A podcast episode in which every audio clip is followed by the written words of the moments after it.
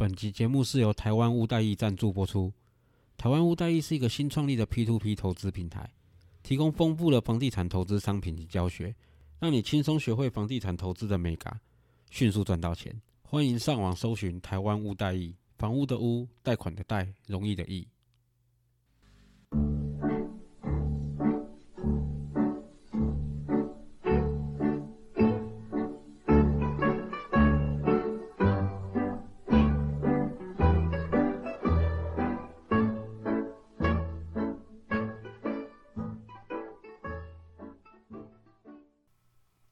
Hello，大家好，我是 Alan，A.K.A. 真大少爷，欢迎收听我的频道。今天要讲的主题是不动产。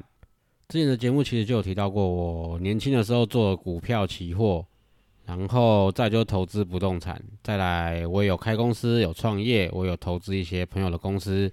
那最近这几年来说好了。大概这十年吧，我大概就是朋友有开公司，我去投资他，那自己也有创业开公司，我都丢给员工。实际上我做赚的比较多啦，我就直接讲赚的比较多。其实，在不动产这上面，以所有的投资来讲好了，股票期货我花了最多心力去研究，所以它其实赚相对回报也蛮多的啦。但是以 CP 值来说好了，大家现在最喜欢讲 CP 值嘛，不动产是我花的心力比较少一点的，而且我觉得特别好玩的，然后又让我赚很多钱的地方。所以，我其实蛮鼓励大家去投资不动产的。只是很多人投资不动产会有观念说：“哎，我是要存一笔钱去买房子什么的。”其实很多方式可以去投资的。你要去买房地产、不动产股票也可以啊。你要去做像最近最流行的二房东啊、包租公啊，那个有不懂我以后也可以在节目上教各位啊。或是说我最近听我朋友讲比较流行的，他们是要打算做那种类似单身公寓那种主题。他的计划还在想啦，那他实际上也做了一两间啊，我是看到觉得蛮有兴趣的，所以我其实我有跟他讲说，可以可以合作看看，这也是不动产相关的东西。好，扯太多了，我们就直接从主题开始讲好了。我大概是二零零九一零年的时候进入不动产，其实要讲进入不动产也不是，我那时候因为我想要买卖房子，因为我看那些有钱人啊，你说玩股票期货有赚钱的人没错，但实际上那种超级有钱的，每一个是做股票期货的。他们要么是开了一间很棒的公司，赚了超多钱，要么就是什么大地主。所以那时候我因为玩股票期货一段时间赚了一些钱，然后其实身心上面都觉得很疲累。休息了一年之后，当完兵，准备开始找工作的时候，其实就考虑找房地产相关的工作。嗯，学历也没有很高啊，你也不可能进那种投资公司去研究，干脆直接进第一线，所以就去当了房仲。当房仲的话。最近我的前公司常常讲他们自己有多专业什么，其实我要我也要边小小吐槽一下，对我的前同事有点不好意思，我也不是很讨厌前公司啊，但是我就觉得讲那些话真的是很让人受不了，讲自己很专业，但实际上我发现，我发现我在那间公司的时候，甚至不要说我好了，因为我的业绩没有说很，我业绩不漂亮啊，但我的是没有到烂啊，但是就是不是那种 top sales，但我发现那些 top sales，你要让他们有多专业吗？也还好。他们的专业是两个东西，一个叫做业务技巧，对，我去操作客户心理；另外一个嘞，服务态度很好。对，他们的专业其实在这两个。你问他们房地产的东西的话，他们也是一知半解啦。真正我有学到房地产的很那种很专业的知识的话，其实房仲的后期，因为我已经待退状态了，我发现这个地方让我学不了什么东西。我开始真正研究房地产投资相关的概念，包括一些建筑的法规啊，像是围绕重建。像是都跟这些议题，怎么样去操作投资一些可能土地商用不动产，我是那个时候到现在我才会开始去做钻研做研究，那真的才学到很多东西。但是成为房仲的话，其实还是有优点呐。那个优点就是你是第一线的人员嘛，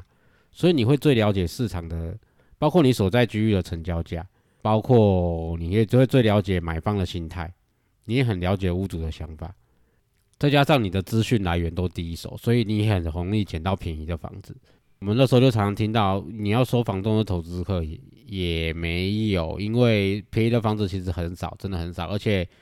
你因为我那时候是在那种直营体系里面，大部分其实都都还蛮有良心的，不会去真的把那种什么都不知道的屋主来的话，你也不会去说啊，就故意装傻便宜的把他叫他卖掉，然后自己吃下来。我要说大部分啊，九成以上的房仲或员工，他们还是拿着市价去跟你讲说，诶，这边房子值多少？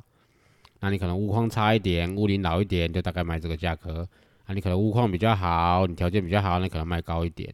所以你是第一线的人员，你就有机会去买到比较便宜的房子。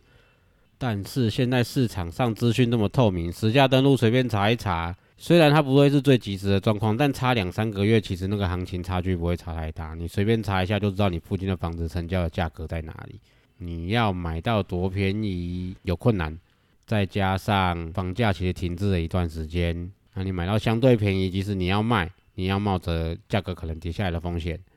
像过去那种买了之后等它涨啊，或者像以前有一段时间投资客买了之后装潢再卖掉啊，那种赚差价的行为啊，其实现在有点困难。所以你一定会想问：现在都不能买房子了吗？当然可以，为什么不行？但我希望你先建立好自己的一个买房子的心态。那这个心态，我会建议你是建立在像是买卖股票、期货一样的投资的概念上面。好，我来慢慢跟你讲哈。首先，你我们既然要投资的话，我们不能不了解目前整个市场上面的景气。那这个景气又跟国际景气有相关。这一两年来说啊，国际景气其实处在一个很奇怪的情况。我会这样讲，所以这都是我们前所未见的局面。诶，巴菲特说他这辈子没看见的熔断，他在一年内看到了三次，应该差点没把他老人家吓到去见上帝。我们很难判断这段时间之后世界经济会涨到怎么样子，我只能就现况来讲去看，因为为了救经济啊，全世界的几乎每个国家政府应该都在印钞票，所以这就变成说，像你看全世界的股市，甚至包括疫情最惨的可能中国，去年最混乱的香港，恒生指数，我们眼看着它也可能会超过它的历史高点，原因是为什么？钱太多。资金取得成本太低了啦，所以能接受的报酬率也会变低啊。原本你预期哦，我的报酬率要五趴，但这个资金你突然多了一笔资金，只要一趴的利息，甚至零利息，那你随便投资个两三趴你都 OK 啊。你看台股就好了嘛。最近很多人在抛啊，你把台积电扣掉的话，台湾股市其实没什么涨，甚至你把台积电相关那些类股扣掉的话，台湾大多数股票其实是没有涨的，是下跌的。为什么？因为这笔资金，毕竟资金有取得成本嘛，所以我相对来说，我一定要投资在比较保险的地方。那你就会看到嘛，全职股有没有？你觉得他这辈子搞不好不会倒的公司，甚至你觉得他倒了，国家就倒了的公司，一定会受这些资金的青睐啊。因为我其实这些资金是多出来的，我只要有赚到一个价差，我就很开心了。那这些公司买到相对高点怎么办？眼光自然会转到其他的投资标的去。现在去看去年十月、十月的比特币，就是很好的例子嘛。股票涨了一段时间，获利了结了。我因为看台股嘛，十月、十一月其实都在盘整，那你就会看到比特币突然在那时候异军突起，一路涨涨到十二月的时候，我记得有看到四万块左右，这就是个标准的例子啊。我在那边有赚到钱，获利了结之后，我势必还要找下一个地方去停泊嘛，于是资金就到处乱窜。目前在我看来啦，我们的第二季、第三季应该股市、汇市甚至房市都会有跟去年不太一样的情况会出现。再加上全世界最大的左交上线啦，我们美国总统拜登，我相信他上来有很多政策会打川普的脸呐。但是有关经济的这些的，他应该是不敢去乱动，像是纾困法案嘛，那个两兆美金还是得发，该印的还是得印呐。虽然他有讲到说他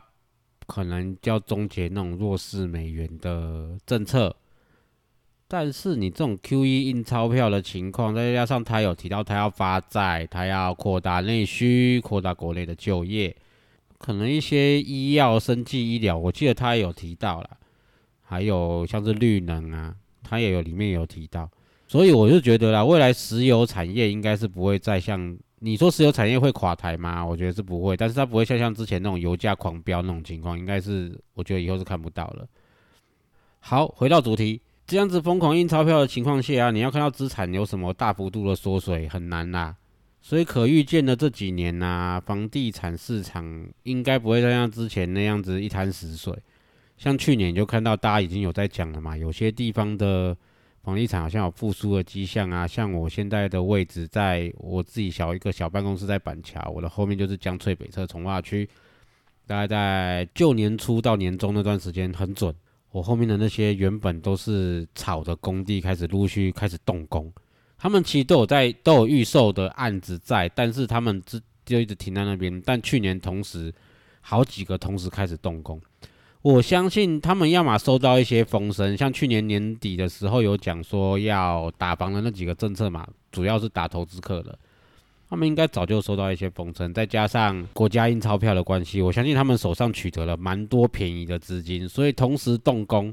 那你就会看到房地产的突然那个热度突然被炒起来，但是房价有涨吗？其实还没有涨。就去年底发布的那些政策，我相信进一步也打击了投机的行为。房地产回到正常的轨道上，我相信对大家都是好事。好，这大概就是我们现在看到的景气的情况。那接下来要跟各位聊聊投资房地产的一些心理的建设，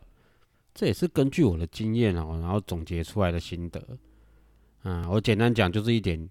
我相信在听这个节目的人，大家的年纪应该顶多跟我差不多，不会太大，甚至我相信二三十岁、三十出头岁的人更多。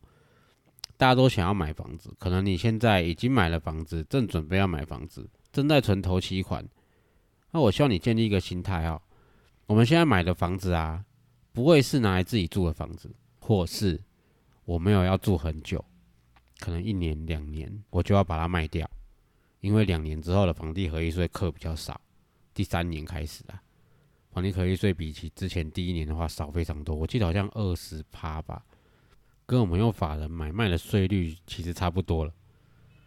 这其实是个很重要的点，因为老实说，你把房子一买下去，你等于一个资金绑在那边，要绑个十几二十年，我觉得这样不对。除非你是很稳定的上班族，你有不错的稳定的收入，而你可预见、可你可以预期的是你自己未来这间公司你会待很久，你会慢慢升上去，你的薪水会慢慢变高，变得更好。那也希望一次到位，我买到一间很不错的房子。我把什么都东西都顾好，学区啦，生活机能啦，未来可能父母要养老的时候，那些都弄好啦。这些都你可以一次顾得很好，那当然这样最好。但是相对来说的话，这样的房子通常条件很好，也贵。那你自己 OK，那你自己撑得住的话，或者你的收入真的很高的话，那其实 OK。那我是想说，一般来说的话，大家的收入其实现在买房子都有点困难的话，我是建议说，你现在要买房子，以你这两年一两年后要卖掉为目标去找。然后尽量避开一些从化区，我自己本身不是很喜欢从化区。我们以前炒过，但是我从来没有去买过从化区。板桥的话，我们炒过，讲炒很难听。板桥的话，我们买卖过新巨蛋，我们买卖过新板特区、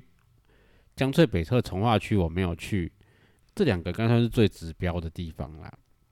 那个时候可以红单交易或什么的，我们自己是都有去买卖过。现在不行啊。所以基本上这个现在也不能交了，我也不是很想交，因为这个是不好的行为。啊，从化区的话，我是从头到尾都是蛮排斥的，因为我觉得啦，你我就像我们买股投资股票一样，我们都希望说找到一个它盘整的低点，或是我们去预估它能够预估出来它产值跟未来的价值，我们当然会经常去买。但是从化区的话，第一个啊，从化区基本上没有生活机能可言，所有的生活机能你得等到大家都有进去住，你才会比较完整。我自己的心得啦，生活机能对房价来说就是一个支撑，就像股票一样，一间很优质的公司，本业有在赚钱的公司，老板认真经营的公司，它的股价就算不涨也不会难看到哪里去，或是说你买了之后，你可以预期你可以获得不错的股利的报酬率，房子也一样，你有一间生活机能很好的房子的话，即便房价没有涨。你在这段时间以内，你还是可以，不管是出租也好，自己住也好，你能享受到的这些生活机能，其实高过你在没有这些生活机能的时候你要付出的成本。像那些从化区，还是要再讲一次，我不是很喜欢从化区的原因，是因为我看过淡海新市镇刚开始盖的时候的样子，我也看过新庄头前从化区刚开始的时候，或是像富都西那边刚开始的时候。跟像板桥，我们那时候在用新板特区的时候，那根本是两回事。因为像在板桥，现在很明显，江翠北侧从化区跟新板特区，当初在建设的时候啊，其实他们都在市中心里面哦。他们离已经在行驶的捷运的捷运站很近，他们也能够享受到既有旧商圈的生活机能。像新板特区那边，你往老商圈，像是板桥的埔前，或是你要高级一点的话，你往车站那边。你往新浦那边其实都非常近，你走路甚至就可以到。或像现在的江翠北侧从化区好了，它其实离它南边一点的话，离那个新海商圈啊，北边一点的话，其实离江子翠的商圈都很近。那他们离江子翠的捷运站、新浦的捷运站，基本上走路可以到，所以其实都很方便。那你看这些从化区，他们的价格，即便在炒作的很凶要下跌的时候，他们也是很很稳的在那边。你要他们跌，没有跌得很凶，但是你就有听到新庄的头前从化区，或是复都新，或是你有听到淡海新市镇这些地方跌得很惨。为什么？他们没有任何生活机能可言。在当初他们买的时候，现在陆陆续续当然有发展了，但你但就变成说，你等于当初买到当初好几年前买到现在的价格嘛。你听到未来有捷运站，你就进去买个五六十万。我以头前从化区那边为例，结果嘞，他那个意思是有捷运站之后才五六十万，它不代表你可以涨到那么高诶。所以你在买的时候不要随便就被带消息去了，说什么未来很有发展什么的。OK，未来很有发展的话，你现在卖我便宜一点啊，它未来可以涨到跟板桥一样的话，你板桥现在就五六十万，你当初也买五六十万，这样就很不合理啊。尤其房价是比较出来的啊。诶，讲很棒，好像有点自夸。我举一个我自己身上的例子，我当初买了一间房子啊，大概二十几岁的时候，在内力火车站的后面那边，那生活机能什么都很好，再加上有内力火车站的关系，所以我进台北，我假如是坐火车，先不讲我开车，我坐火车的话，大概四十分钟左右可以进台北市的台北车站。当初我买的话，一平不到十万块。好那现在的话，一平大概十五、十六万。我最近看十家登录是这样子，因为我们那个是比较中古、比较中古屋啦，但是十几年而已，也不老。好，再换一个例子哈，土城的顶埔红海后面那边，我记得当初在我要离开，我在二零一四一五年的时候离开房仲啊，那大概在那个前两三年的话，那边基本上炒到二三十万一平，甚至我听到有人讲多三十几万的，那时候每个。房东都很嗨啊，死命的讲说要创高价，创高价。好，OK，你来问问他们现在值多少钱？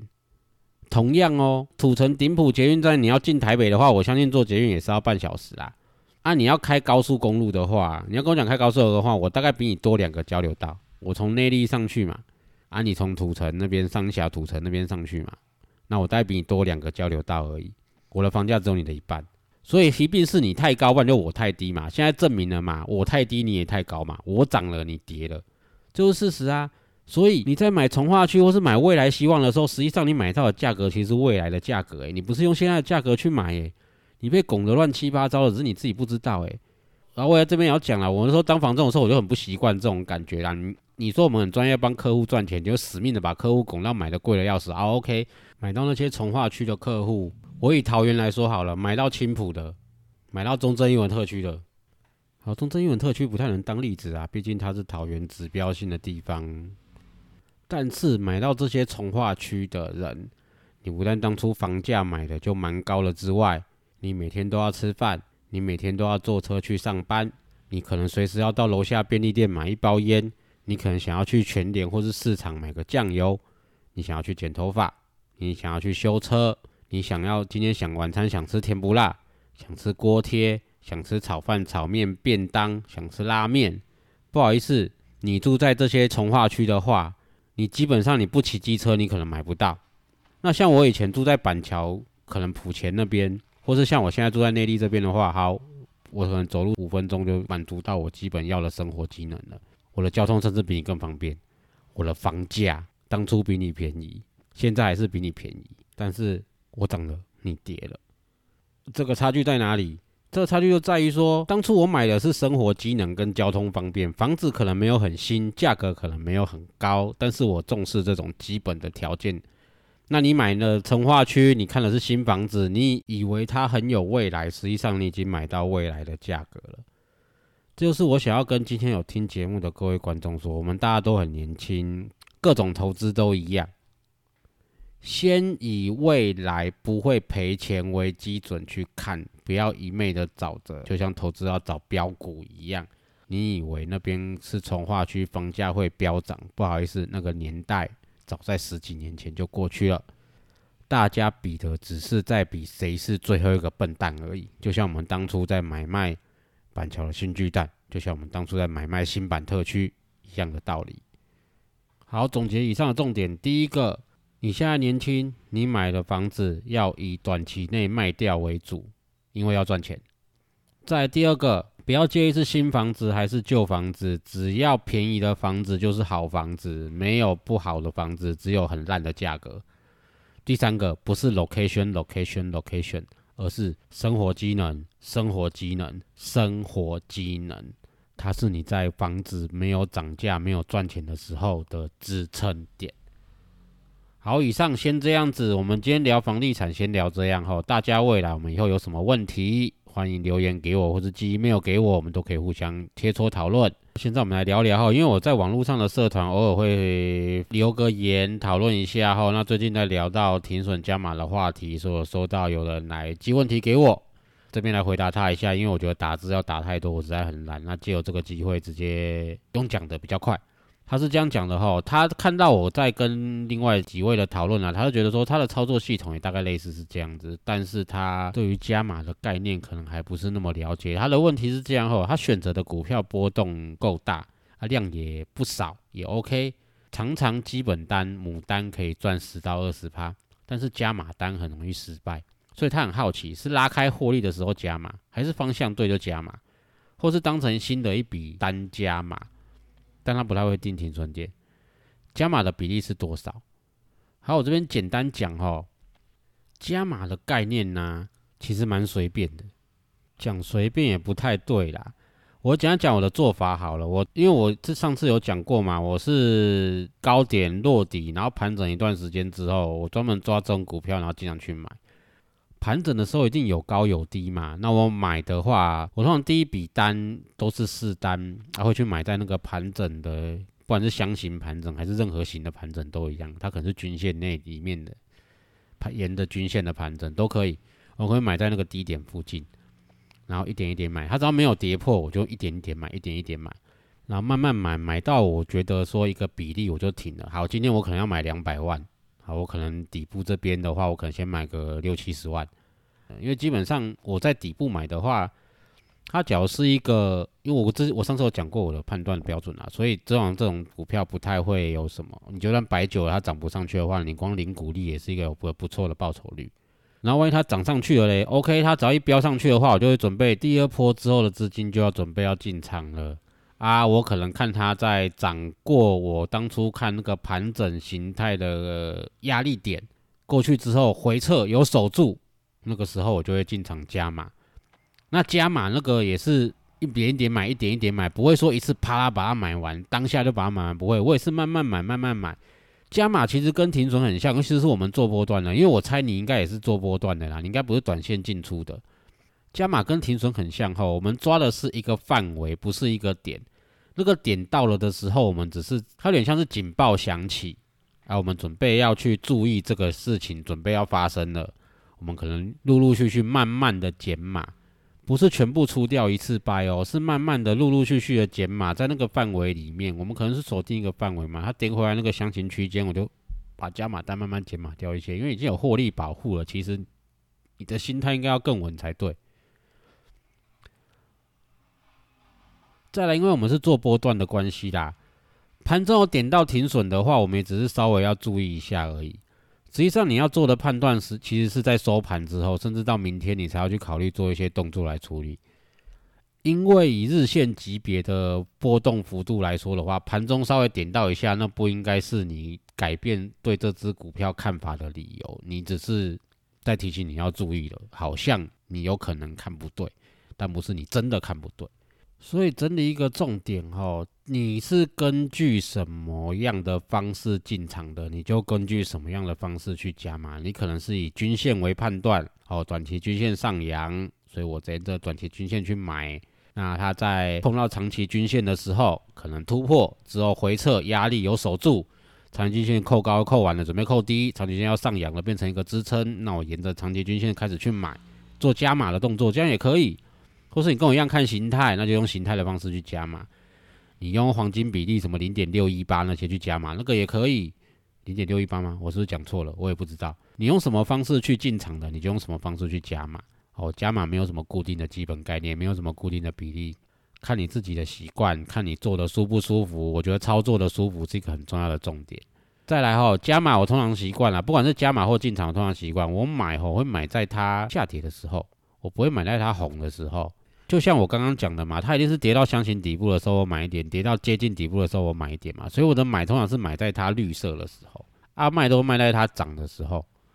也不能讲卖啦。你做空了加码的话，基本上都是做空在它接近高点的时候，那这通常 K 棒都是红的。好，我们重点整理一下哦。第一点。你用什么方式去判断进场的？那你就用同样的方式去判断加码就可以了。加码没有固定的比例跟标准，啊，看你是怎么做而已。再第二个啊，进场分批买，加码也是分批买，不是一次买完。然后你要设定的那些加码或者是停损的范围，都是一个区间，而不是一个点。再第三个啊，加码买进的话，在它回撤的变支撑的时候。啊，卖的话一样，在它涨上去反弹变压力的时候，因为这时候你的获利空间会最大，那你的风险会最低。这是我们常常听到人讲的风暴比的概念，大概是这样用。好，OK，今天我们讲到这边，希望有回答到朋友的问题。然后有关于不动产或者其他公司的投资东西，我们下一集有机会再谈。那下一集我应该会请一位小正妹，应该算是小正妹啦。一起来跟我聊聊，他家他最近发生一些事情，啊不吐不快啊，他也是个很特别的人，因为他在台大念研究所，啊，之前的学历其实他在我在跟他在念书的时候，不能讲不认真，可是你不会觉得他考得上，但他就是很厉害，所以他也很特别。我们请他来聊聊，聊一下他心路历程，聊一下这些我们看到时下年轻人的一些想法。好，可以就这样，拜拜。